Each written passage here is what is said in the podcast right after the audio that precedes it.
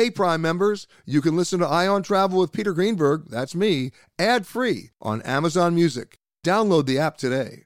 This spring, if you'd rather spend time enjoying your lawn instead of trying to keep it alive, there's good news. TruGreen is the easiest and most affordable way to get a beautiful lawn. All you have to do is water and mow, and they'll do the rest. Weed control, fertilization, aeration, and even some things you might not even think of. They'll do all of it, while you can do literally anything else. With TruGreen, you can have your lawn looking as good as a putting green. That's not hyperbole. TruGreen is the official lawn care treatment provider of the PGA Tour. TruGreen offers a satisfaction guarantee, and they have a verified best price promise, which guarantees you the lowest price with no compromise on quality. You do you. Let TruGreen do your lawn care. Visit trugreen.com to get the best lawn at the best price with the best people guaranteed. This episode is brought in part to you by Audible, your go to destination for thrilling audio entertainment.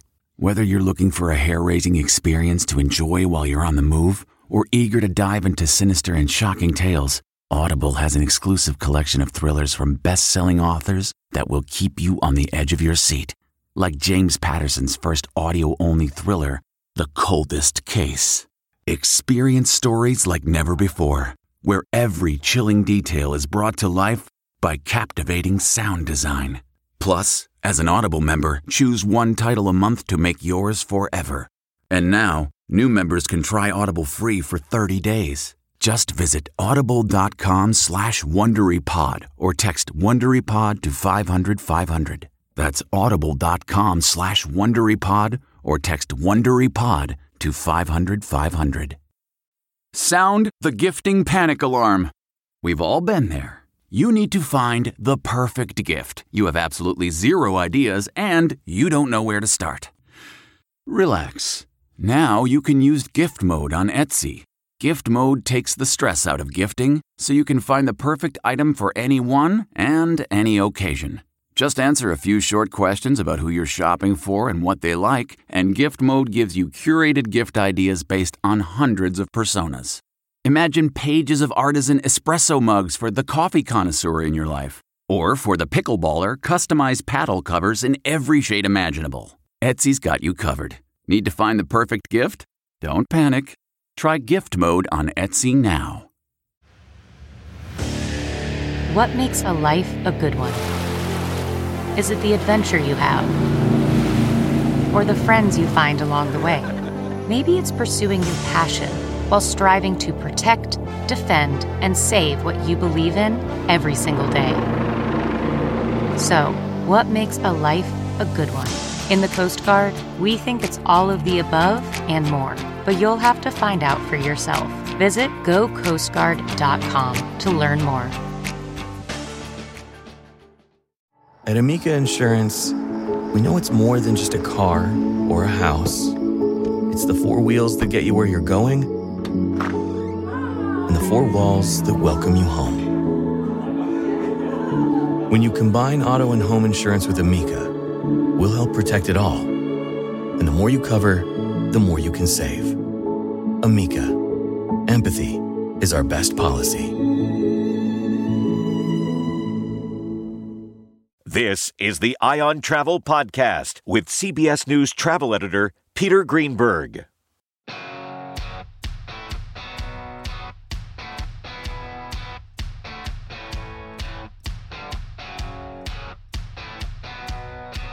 Hi, everybody. Peter Greenberg here with another edition of the Eye on Travel Podcast. You know, there are certain dates in everybody's lives they remember for the rest of their lives. Where they were, what they were doing. Now, I'm old enough to tell you where I was when JFK was assassinated, or where I was when the space shuttle exploded, or the 1994 earthquake in California. Where was I? Well, there's one other date, at least for me January 15th, 2009. Does that ring a bell with anybody? Let me tell you where I was. I was on a U.S. air flight, a short one, or what was supposed to be a short one, from Washington Reagan Airport to New York's LaGuardia.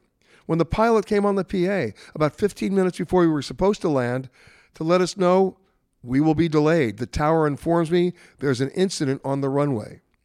It turned out to be U.S. Air Flight 1549 and the Miracle on the Hudson. On this anniversary, of that incident, I sat down with Captain Chesley Sullenberger, Sully, to discuss everything from the lessons of that incident to the recent meltdown at Southwest Airlines, the recent meltdown at the FAA, and the proposal, as absurd as it sounds, that some are lobbying the FAA for to go to a one pilot cockpit. Then, a catch up with Gary Leff, founder of ViewFromTheWing.com, on his take on the Southwest meltdown, and, somewhat funny, the power of AirTags to actually track your bags and what it says about the airline's own deficiencies. First up, one of America's heroes, Sully Sullenberger. Man, that sunset is gorgeous. Grill, patio, sunset. Hard to get better than that. Unless you're browsing Carvana's inventory while you soak it all in. Oh, burger time. So sit back, get comfortable. Carvana's got thousands of cars under $20,000 just waiting for you. I could stay here forever. Carvana, where car buying meets comfort, meets convenience. Download the app or visit Carvana.com today. CarMax is putting peace of mind back in car shopping by putting you in the driver's seat to find a ride that's right for you. Because at CarMax, we believe you shouldn't just settle for a car, you should love your car.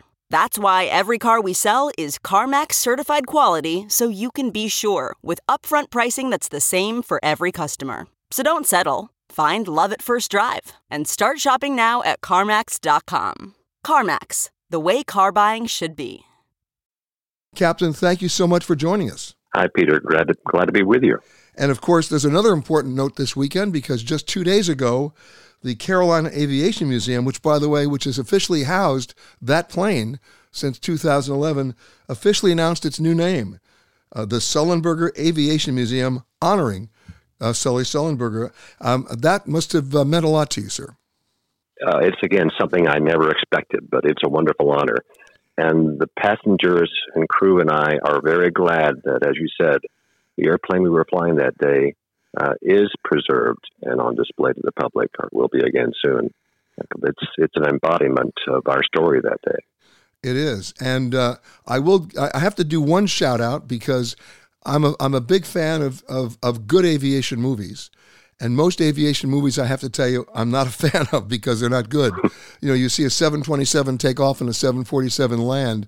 Their attention to detail leaves a lot to be desired. I will say, with no equivocation, that your movie, Sully, starring uh, Tom Hanks, every single detail in that movie I related to. Even you got the gate right at LaGuardia. I mean, everything was right. And um, I mean, my hat is off to you on that because that was a story that deserved to be told is exactly as it happened and I'm very glad that that attention to detail was there. It's evident on the screen, as you said. Um, they worked very hard. They they copied every detail. The the kind of ring I had on my finger, the watch I was wearing, you know, the ID badge that we had, our, our airline identification. They took verbatim from the cockpit voice recorder transcript the dialogue during the flight. Uh, the, uh, the they used an actual uh, Airbus A320 simulator to film the cockpit scenes. So, yeah, they worked pretty hard, and it, it was on the screen. It shows. It does indeed. Uh, let's talk a little bit about the museum because the museum is going to be relatively large. It's uh, 105,000 square feet. What's going to be in this museum other than, of course, your plane? Well, it's not just a collection of airplanes. It's really um, a STEM factory, basically science, technology, engineering, and mathematics a way to you know, innovate and and inspire and elevate uh, young people uh, of all walks of life. You know, aviation is a growing industry, and aviation needs people, people who are passionate about excellence, uh, who appreciate the you know, the beauty of mathematics, the precision of engineering, you know, the wonder of science and so it's uh, it's an inspiration factory, I think you'd say, and it's going to be opening probably late in 2023. It's expected to draw more than 120,000 visitors annually and uh, connect more than 15,000 students to STEM programming career development labs. So it's it's helping to create a pipeline for all the talented people with the right aptitude to fill important jobs in in every part of aviation. I should note that one of the passengers on Flight 1549, Ric Elias, who's the founder and CEO of Red Ventures, actually donated a million dollars to help get the museum kicked off. Uh, that was his way of saying giving back because he survived that that landing. Yes, and and hats off to him. Uh, thanks to Ric, uh, that's a very generous gift.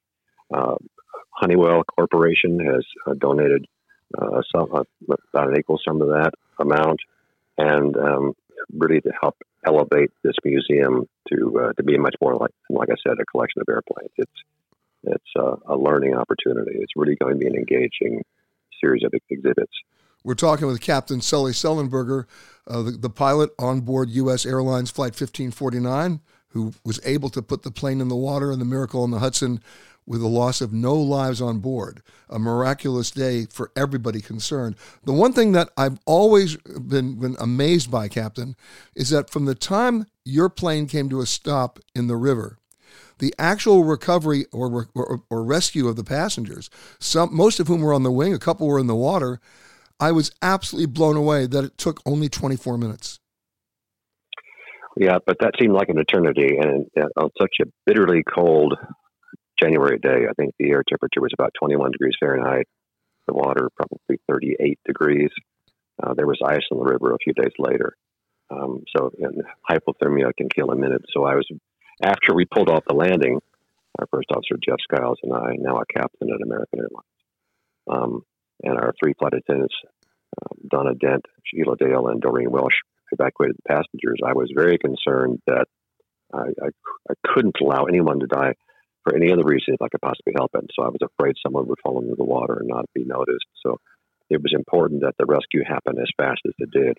I knew from having flown into LaGuardia many times that the only place on the river where rescue could happen fast enough on such a frigid January day was right between the ferry terminals uh, in uh, Manhattan and Weehawken, New Jersey, where New York Waterway goes back and forth. And uh, they saw us approaching at low altitude, knowing that was not normal, and radioed their ferries to head toward us at flank speed. The first vessel arrived three minutes, 55 seconds after we had stopped in the water. And by the time I left the aircraft, when the evacuation was complete, having gone through the cabin twice to make sure everyone was off the airplane. The ferries were around us, and the rescue was well underway. And of course, uh, it, it yeah. couldn't it couldn't happen fast enough. Captain, just a couple of days ago, you know, we saw something that hadn't really happened uh, to that extent since 9/11, where the FAA ordered a ground stop of all departing planes throughout the entire United States. Uh, for me, it was deja vu back to the back to September 11th. But this wasn't caused by an act of terrorism. This was caused by a system failure of what seems to be some pretty antiquated equipment. And you and I have talked before about this, about improving the infrastructure in terms of air traffic control, in terms of internal communications uh, between crews and, and companies and other government agencies. What's your take on this? Well, you're exactly right. And it's an underinvestment in our critical systems. And that's true not just in aviation, but in almost every walk of life, every organization, every part of our society. We need to do a much better job proactively looking at risks and mitigating them before they can lead to harm. We need to take what we've done in aviation, a systems approach, and look at all these systems and how they interact with each other and with the human participants. And they must have certain qualities and traits reliability, in other words, not much chance of failure, redundancy, have effective backups that can immediately be used, and resilience, being able to quickly recover from a disruption. And right now, there are too many single points of failure in too many of our systems, and there are too many common points of failure.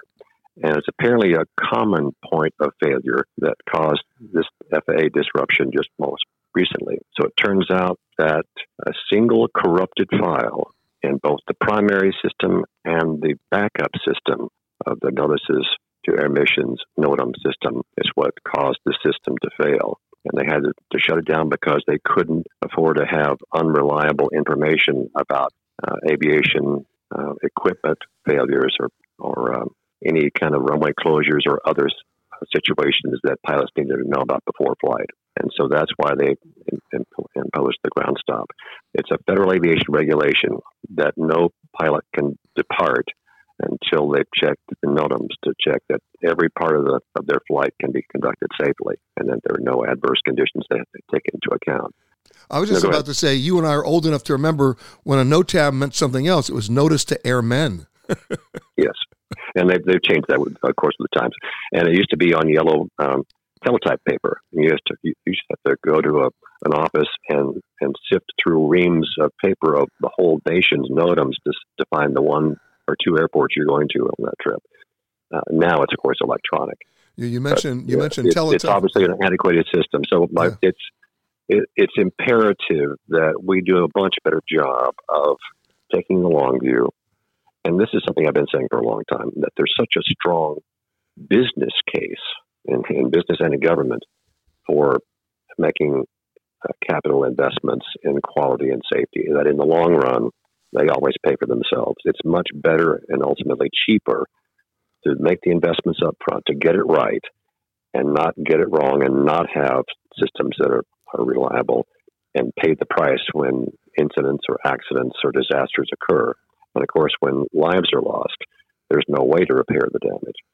And so we need to do a much better job of making investments in, in our critically important systems, especially information systems, because as good as rely and as um, accomplished as our technology has become, in some important ways, technology can be uh, brittle. It can be fragile, and that seems to be the case here, where a seemingly minor flaw, you know, caused the whole system to have to be shut down. And uh, you know, it's we talk a lot about resilience now in a, a lot of fields in medicine and aviation, about how important that is to be able to to handle unexpected situations quickly and effectively. That takes a lot of knowledge and skill and experience, and that's something we're teaching our pilots, and that's something we need to um, make sure that we take into account as we design our systems and maintain them. You know, you're talking about, you know, technology. I go back 30 years with the FAA calling about NextGen. They kept on saying, we're going to do NextGen. Well, they've been talking about NextGen for two generations. And I remember it wasn't that long ago. If I went up to an air traffic control center and went into the tower or went in to watch the guys on the screens, they were moving planes around using scraps of paper.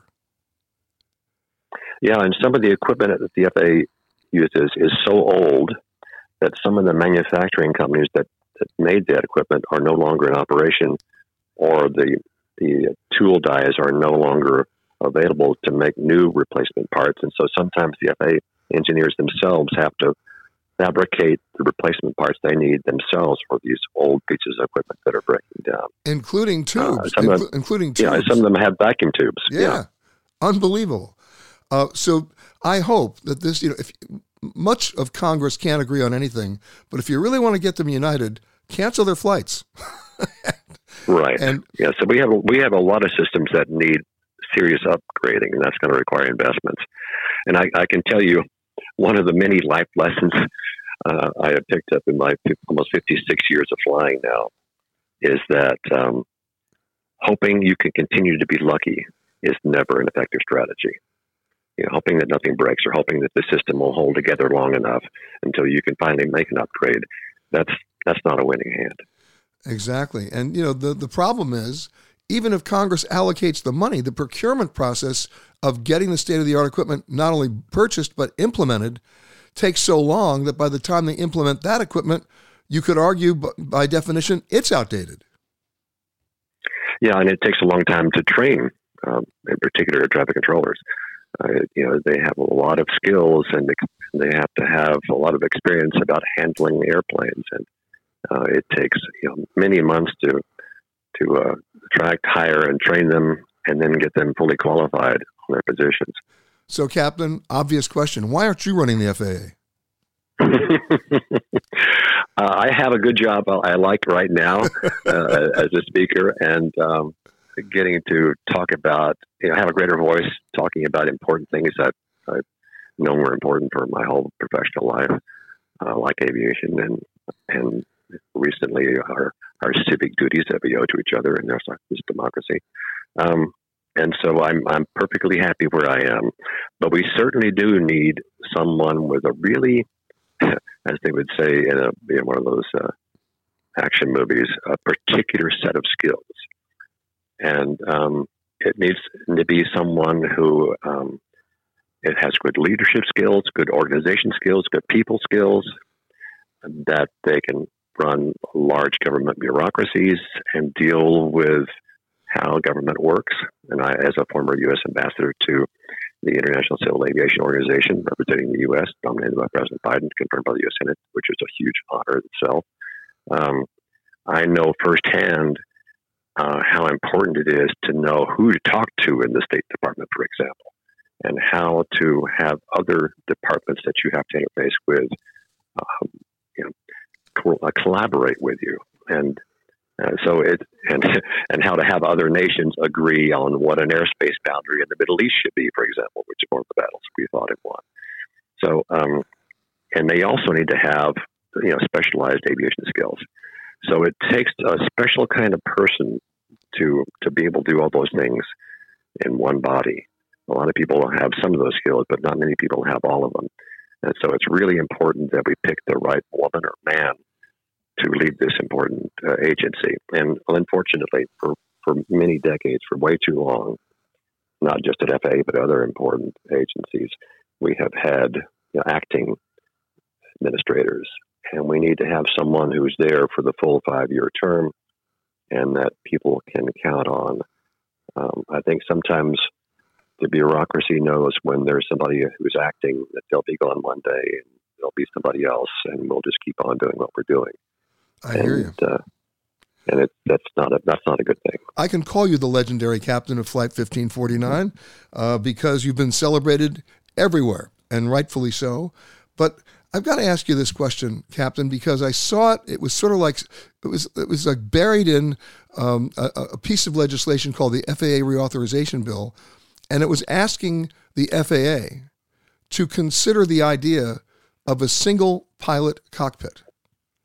I'm assuming that is not a good idea in your mind. No, and let me be frank. It's a, a stupid, dangerous, and unnecessary idea. You know, um, we've learned a lot in aviation. In fact, one of the best things about aviation is it's got built-in lessons learned machinery, like the National Transportation Safety Board, where we investigate accidents, find root causes, contributing factors and make important safety recommendations going forward to prevent it from ever happening again. Un- unfortunately, too often these important lessons are bought with blood after an accident. And so we dare not forget them and have to relearn them again at great cost. Um, so, uh, what we have learned is that no matter how good the technology is, it can fail.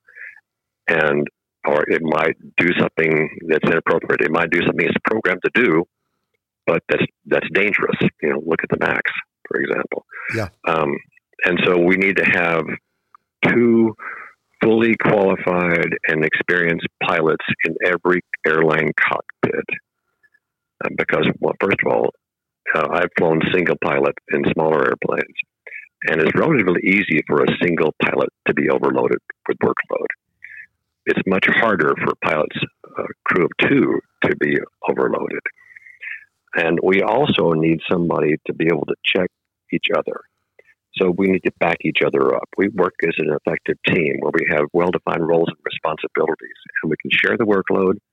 We have a very uh, definite understanding of understanding of which pilot is the pilot flying the airplane and which one's monitoring that pilot and the status of the airplane and the situation you're encountering and there's there's just no there's nothing as good or as resilient as a well trained and experienced crew of two. We have proven in the most public way possible on, on Flight 1549 in, in 2009 that even an, an extreme emergency that's never been anticipated, never trained for, not a checklist for, two experienced pilots can solve a life or death situation in less than three and a half minutes, never having seen it before and getting it right the first time and saving every life. That's the standard. That's what they have to be able to do. And it's not just in extreme emergencies, but in everyday routine. The, the other difficult thing about being an airline pilot is, especially now that we've made air travel so routine and commonplace and, and now so ultra safe, the safest the safest mode of transportation in human history. It's it's too easy to become complacent and and you have to avoid that and remain vigilant, never knowing when or even if someday you'll face an ultimate challenge. But it's on the everyday challenges, making sure that the the best practices are adhered to on every flight, every day, every week, every month, every year for a career lasting decades. That is hard too. Not cutting corners, not doing what's easier or cheaper or quicker, but doing what's right. That it's that kind of of uh, understanding that in aviation just good enough isn't, and being willing to be a continuous lifelong learner, striving for excellence, and doing your best on every flight because our passengers deserve it. That's the hard part, too. You're right. You know, the overriding question here, and you just mentioned it, we've just celebrated the 30 safest years in commercial aviation in the history of aviation. There's just, you can't even argue it. It's, it's been amazing. So it's not a question of can we improve it, it's a really question of can we maintain it. And if we're outsourcing maintenance uh, to companies where there's no oversight or inspection, if we're allowing manufacturers to certify their own planes as airworthy, and we're even entertaining the idea of a single pilot cockpit, that makes me a little worried. Yeah, and it's uh, anybody who thinks that technology is infallible has never used a computer, uh, and um, and there are other situations. I mean, uh, even putting someone remotely on the ground to try to be a backup is not good enough because they aren't in the cockpit. What if you lose the link and then they're no good to you at all? Besides, they you know, on our flight, the workload was so high in those 208 seconds that we had from the time we lost thrust until we had landed. Jeff Skiles and I had to handle a problem in a situation where the time pressure was so high and the workload so so high that we didn't even have time to talk about what had just happened and, and what we should do about it. Jeff and I had to be able to collaborate wordlessly. My thanks to Captain Sullenberger. So, were you one of the ones stranded by Southwest Airlines over the holidays? Did Southwest or another airline lose your bag? Did it ever come back? And did the offending airline compensate you in a meaningful way for your troubles? Gary Leff, founder of ViewFromTheWing.com, offers his analysis of where we go from here. Okay, picture this. It's Friday afternoon when a thought hits you. I can spend another weekend doing the same old whatever, or I can hop into my all new Hyundai Santa Fe and hit the road. With available HTRAC, all wheel drive, and three row seating, my whole family can head deep into the wild. Conquer the weekend in the all new Hyundai Santa Fe. Visit HyundaiUSA.com or call 562 for more details. Hyundai, there's joy in every journey. Okay, picture this. It's Friday afternoon when a thought hits you. I can spend another weekend doing the same old whatever, or I can hop into my all-new Hyundai Santa Fe and hit the road. With available HTRAC all-wheel drive and three-row seating, my whole family can head deep into the wild. Conquer the weekend in the all-new Hyundai Santa Fe. Visit HyundaiUSA.com or call 562 for more details. Hyundai, there's joy in every journey. Happy to have you back on the show, Gary. Thank you very much. Good to be here. So let's start with the obvious uh, issues of uh, the continuing fallout from the Southwest debacle and meltdown over the Christmas holiday season. Uh, the airline is still trying to dig out from that. If you do the numbers, they disenfranchised about a million passengers over that period of time, many of whom were stranded, many of whom basically slept at airports or never saw their bags again for at least 10 days. Many of them had to figure out where to go to eat or didn't have the money to eat. Many of them had to figure out alternate forms of transportation to finally get to where they really wanted to go, or just to go home if they were on a connecting flight that never made it because time had already expired. And uh, that's still going on. Southwest made a public announcement that they posted on their website that they would reimburse passengers for their reasonable expenses. That's in quotes. We haven't gotten to a definition of that yet. Uh, that would include uh, accommodations, meals, uh, clothing, and toiletries for those people who were delayed more than 24 hours, and of course, alternate forms of transportation, We've seen so many stories, I'm sure you have too, Gary, of people that, you know, went out and bought very expensive one way tickets on other carriers, assuming they could find a seat to get home, but they didn't see their bags. Or they formed sort of like an ad hoc committee of other stranded Southwest passengers and went over and rented an SUV, which was not inexpensive as well. So I guess the question is, where were you during all this, and were you and, and were you disenfranchised? I actually was the person that managed to fly Southwest successfully. There's probably a million out, people out there that would like to kill me. Uh, you know, I was in the middle of all of it, and the airport. I live in Austin, and Southwest is the largest carrier here. And there, and so the airport was deserted when I was flying because everyone had been pre-canceled. But when I had seen that two thirds of the flights had been canceled the day before, and mine wasn't, I was pretty confident that it was going to go. Now I was delayed for an hour. Uh, they were waiting for crew to come in from another plane, and, and that's that's fine and they gave me 25,000 Southwest Rapid Rewards points because they're giving everybody points these days to try to uh, have some sort of an rapprochement, right? Um, okay, but, but, the, but the good news is the good news is you actually now here's where everybody gets to hate you. You actually got to go where you wanted to go. You just you were an hour late. I got to go where I wanted to go, and my bags made it too. Uh, so that was a, a double lucky. Uh, no, that's a, no, that's a, I, that's a double hate. right, I, I, and I didn't press my luck because I flew back on American.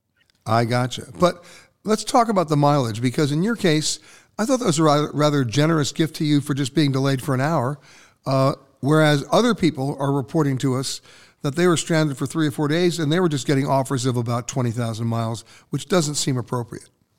Well, twenty-five thousand is the standard amount, and it started that they were moving it only to folks that had been uh, canceled on and didn't reschedule, and then they broadened it out and just started sending uh, twenty-five thousand points to uh, pretty much anyone that was inconvenienced. And I wonder how good the database polls even are at the sort of scale when you're talking about this many people. Uh, that they're probably just kind of sending that out willy nilly. And a lot of people like me that didn't deserve it at least that much, uh, got it too. So you know, this these things aren't ever going to be truly fair. I got right. to go where I wanted to go, and I got points, and a lot of people didn't get to go, had holidays ruined, missed uh, weddings, missed uh, doctor's appointments, you know, any number of things uh, that are significant and aren't really made whole, even if they get their reimbursement for actual expenses that hopefully they save their receipts for uh, and that they may have to kind of run a gauntlet of, of, of bureaucracy to get. But, you know, at least Southwest is doing that. And it's more than they're legally required to do, and they care about their reputation, and they've gotten a lot of heat from DOT over it. Um, and so initially they were saying, look, this is weather. And the CEO kept saying weather even when he'd go talk about it you know, midway through and beyond. And their spokespeople said, look, this is weather, this is weather, in which case they might otherwise say, look, we'll just give you a refund.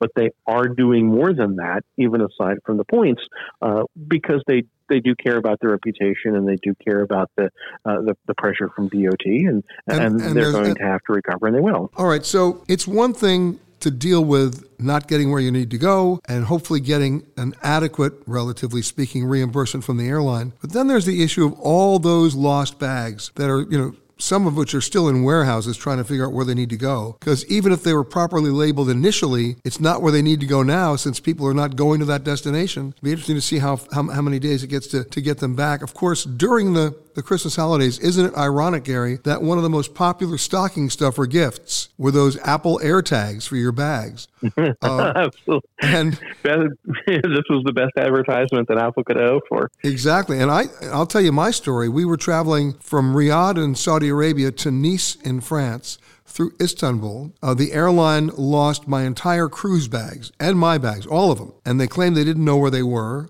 my radio producer actually had an Apple AirTag on his bag.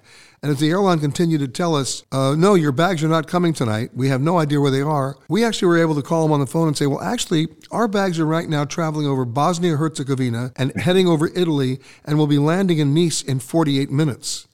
And they still claimed our bags were nowhere to be found. Our producer, Anthony Protis Chung, the hero of the day, went out to the Nice airport at about midnight and found the bags. So those AirTags actually do a good job. Sometimes, as you as you reported with one United flight and one United passenger, even funnier stuff happens. Well, you know, there, first of all, there's a very old saying that I think is originally attributable to you that there's only two kinds of bags carry on and lost. That is correct. uh, but and uh, you know, there was a there was a funny story in social media about a passenger who's uh, flew United and their bags were lost, and they had air tags in them, and they tracked their bags to an apartment complex dumpster and United told them that the bags were going to get delivered, and they kept tracking the bag. It was in a vehicle that one day went to McDonald's, and then back to the apartment dumpster, and then uh, you know went to a shopping center the next day, and then back to the apartment dumpster. So, so, wait, um, so the bag went to a garbage area, then went to eat, then went shopping. Yeah, and and, and uh, you know you, the airlines really don't handle that last mile themselves, right? They're outsourcing the actual delivery of the bags uh, the, when they're going to have to send it out to the passenger. And these companies that do the deliveries don't always have a great reputation. And it seemed like here there was a driver who had a bag in a truck and just didn't bother to deliver it for several days. And so it went with them uh, when they went to eat, when they went shopping, when they went home. and then they finally got around to it a few days later, and that person got their bags back. Meanwhile, I had a reader who had an AirTag in their bag, also a United uh, lost bag, and they know exactly where the bag is and they kept telling United where it is, and United closed the lost bag case without finding it. And they just kept saying, "Look, no, you have it, right? I have, I have the AirTag." Um, we've seen uh, bags we've been seeing bags stolen. Uh, there was a story a couple months ago where a, photo, a photojournalist, a award-winning photojournalist, lost their bag in Miami. It was taken from baggage claim. They tracked it down to the apartment complex where the person had taken it. Um, and they wound up calling the police. And police even showed up on the scene, and, and was quite a to do. But eventually they got their bag back. Now, AirTags are worth it if things that you carry in that bag mean a lot to you. They're very valuable. On the other hand, most of the time bags aren't lost, and so how many trips does it have to take to be worth it to spend on the air tag? it's you know it's not not nothing uh, in terms of cost. So you know a lot of people value it. Um, I don't use them myself, but I try to avoid uh, checking bags, and I certainly would never check anything that if it was lost, uh, it would be a significant loss. Well, what I tell people to do, if you have to check a bag, with or without the air tags, I understand what you were saying, Gary. What you need to do is take a piece of white masking tape, put it on the inside of the bag, and with indelible magic marker, write down your name and your cell phone number. Because if the outer bag tag gets ripped off or the conveyor belt eats it, they have no idea who the bag belongs to. And you know, no barcode alone is going to save you. So uh, that's back to you know the old manual override suggestion, but I have to tell you it works. So do that. Otherwise, that bag never comes back. That, that's right. And put something identifying on the outside too, because bags do look alike. The wrong people will take bags without any malice intended. Uh, you know, when I was a kid, I used to remember in New York having to show bag the tags, baggage claim tags, in order to leave the airport with a bag. I haven't seen that in a very long time at a U.S. airport. And you know, and you know uh, why? Wait, and you know why? Because airline employees were stealing bags. And they were stealing items from bags. So the airlines hired security people to to match passengers with bag tags, but that became too expensive. So they were they said, you know what, we can handle the losses. You know, we'll you know we'll live with the theft, and that's why you haven't seen it. Which is why, by the way, very important. This has nothing to do with the, the recent meltdown at Southwest. This is in general.